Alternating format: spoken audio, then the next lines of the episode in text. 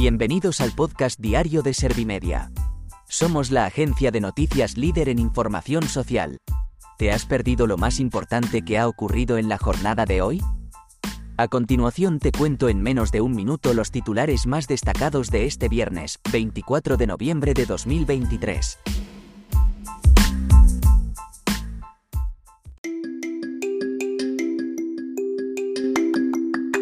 Sánchez abre la puerta a reconocer el Estado de Palestina en solitario si no hay posición conjunta de la Unión Europea.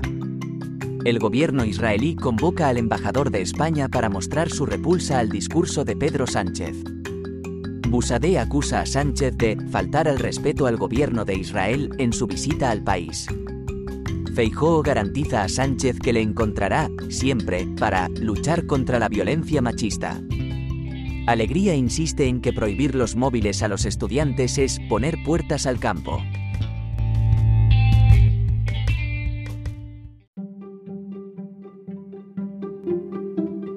¿Te han sabido a poco los titulares? Pues ahora te resumo en un par de minutos los datos más importantes de estas noticias. Sánchez abre la puerta a reconocer el Estado de Palestina en solitario si no hay posición conjunta de la Unión Europea.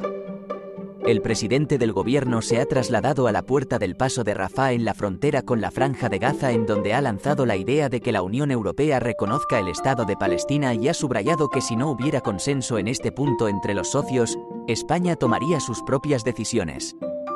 Sánchez ha insistido en que es el momento de organizar una conferencia de paz sobre la región y ha solicitado al gobierno israelí que respete el derecho humanitario.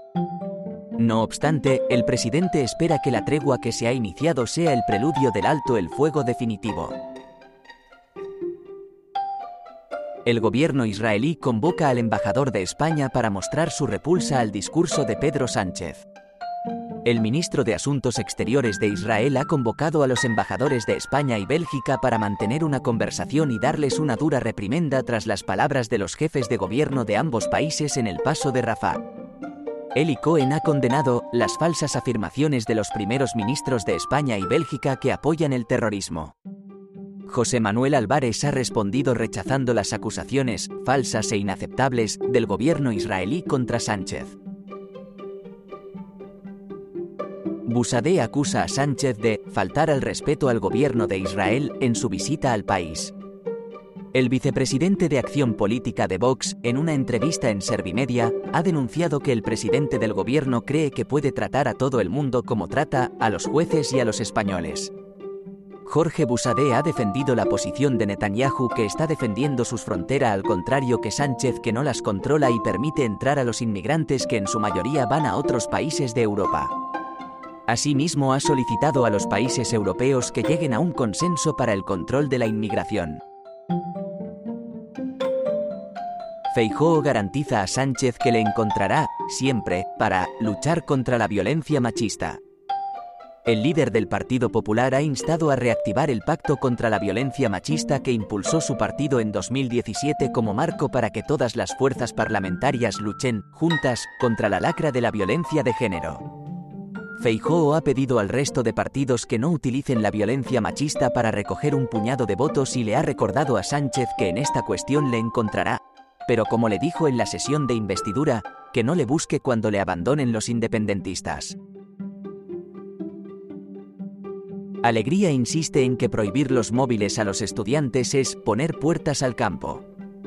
La ministra portavoz y de Educación, Formación Profesional y Deportes ha afirmado que, de lo que se trata es primero de establecer un ejercicio de cogobernanza y de colaboración del sistema educativo, pero también con las familias, de cómo mejorar esa relación de los jóvenes con esas nuevas tecnologías y que sea una relación mucho más prudente y segura. Pilar Alegría ha abogado por instruir a los más jóvenes en el uso de las nuevas tecnologías y hacer un ejercicio de prevención y buen uso.